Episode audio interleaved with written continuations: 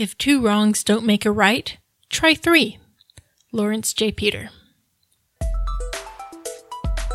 You're listening to Writing Roots, brought to you by Aspen House Publishing. Welcome to Writing Roots. I'm Lee Hull. And I'm Lee Esses. Today's episode is about a very, very important rule in writing. A very, very, very important rule in oh, writing. Oh, yes, of course. Very, very, very. We are talking about the rule of three today. And this is great for humor, like we mentioned last episode, and it's also great for establishing a theme, a motif, something to get a point across in your story. If you want it to really have an impact in the story, you have to have mentioned it at least three times, whatever it is. Hmm. The first time something happens, it happens. We get it. The second time something happens, the reader is wondering what you're doing with it. It's like, okay, we, we've revisited this concept in some way. Why? Using a concept three times in a row reinforces a theme, whatever that theme is. One of the examples that comes to mind is Beethoven's Fifth Symphony. That is the famous dun dun dun that symphony, as I recall, has that theme happen three times throughout the symphony. Once at the beginning, that's how the whole thing opens. It's big, it's grandiose, it's epic. Once in the middle, after it gets light, and then it re-drops it in, and then goes light again. And then once at the very end. So the first time it happens, okay, we're kind of getting a feel for the theme. The second time it happens, we're like, okay, I remember this. This is recalling that memory. And then the third time, it's a theme. This is what this whole symphony is about. And if it happened a fourth time, it would be annoying.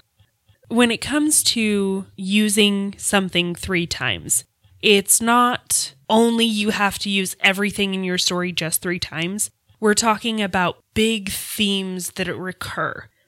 A really good representation of the use of three is generally how many times a hero faces the villain in a story. It's about three times that they face them head on. They usually start off the story facing the villain somehow and failing. They usually face the villain at near the end of part two and fail. And then they face the villain again at the end and finally win. Obviously, this is not a set concept, but it is a theme that uses the use of three. I think three is an interesting number because it's easy to remember. A lot of myths and fairy tales and epic stories use the number three. You have the three musketeers, but you also have the three little pigs, where it's house one, house two, house three. And it's an escalation between each one. It's not even just three people or three things, but it's three ideas life, liberty, and the pursuit of happiness. Another example is Charles Dickens' A Christmas Carol, where he's visited by the ghost of Christmas past, and then the ghost of Christmas presents, and then the ghost of Christmas future. You're escalating with each step. Technically, there were four ghosts. Marley's Yes. not the point right now. but you have these three ghosts that come to teach him a lesson, and it changes every time. It starts almost sweet in the past, and then the reality, the cold reality of what's going on, and then very dark in the third for Christmas future. three isn't always people either. It's not always the three musketeers or the three ghosts or the three little pigs, but it's ideas and concepts that come in a set of three life, liberty, and the pursuit of happiness. Stop, drop, and roll. These are things that are easy to remember because three. There are three of them. There's something about the human brain that really likes three. I think it was Brian Clark who said, if you want something to stick in someone's head, put it in a sequence of three. I believe the Marine Corps actually experimented with getting people to remember simple concepts. In a life threatening situation, having two things to remember is actually harder than having three things to remember because you have that rhythm with the three. When you have the stop, drop, roll, you even have the same vowel in the middle of it. And it's very easy to teach kindergartners When I was in kindergarten, I was convinced that being lit on fire was going to be like a major issue in my life. That and quicksand. Those were like the big threats that threatened kindergarten me. But this concept not only gets people to remember it, but it forces you as an author to boil it down to what's really important. So, the use of three isn't a modern thing.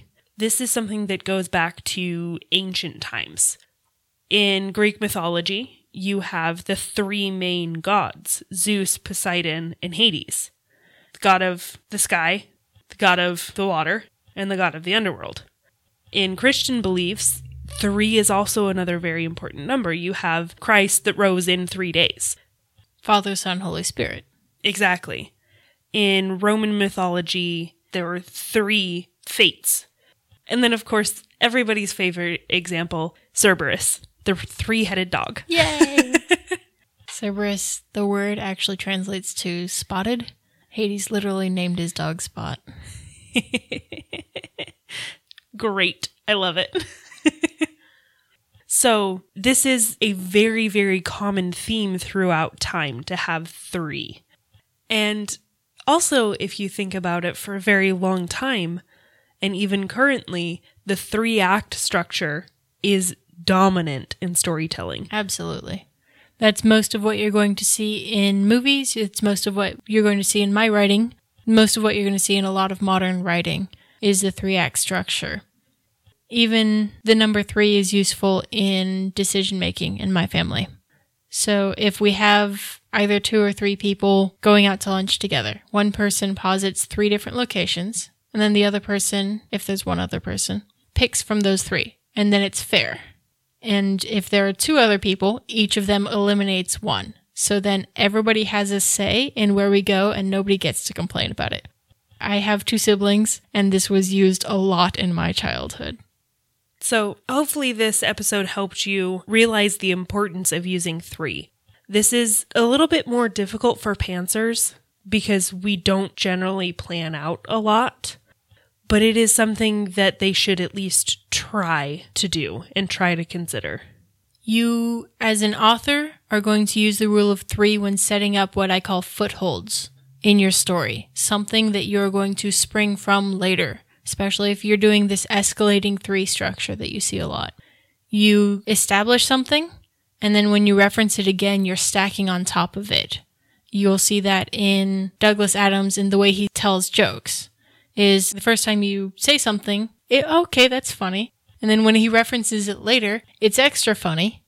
And then by the third time he references it, that's the big joke that he's built throughout the entire book. When you, as an author, are trying to get a concept across to your readers, if you build it throughout the book instead of making it a moral of the story at the end, it sounds far less preachy and far more engaging to the story and memorable to the readers. So, three is useful in writing humor, it's useful in writing the themes of your story, it's useful in the whole structure of your story.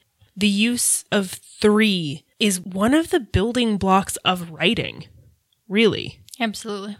So, hopefully, you can take some of this episode, use it in your writing, recognize when you can use something three times to make it that much more potent.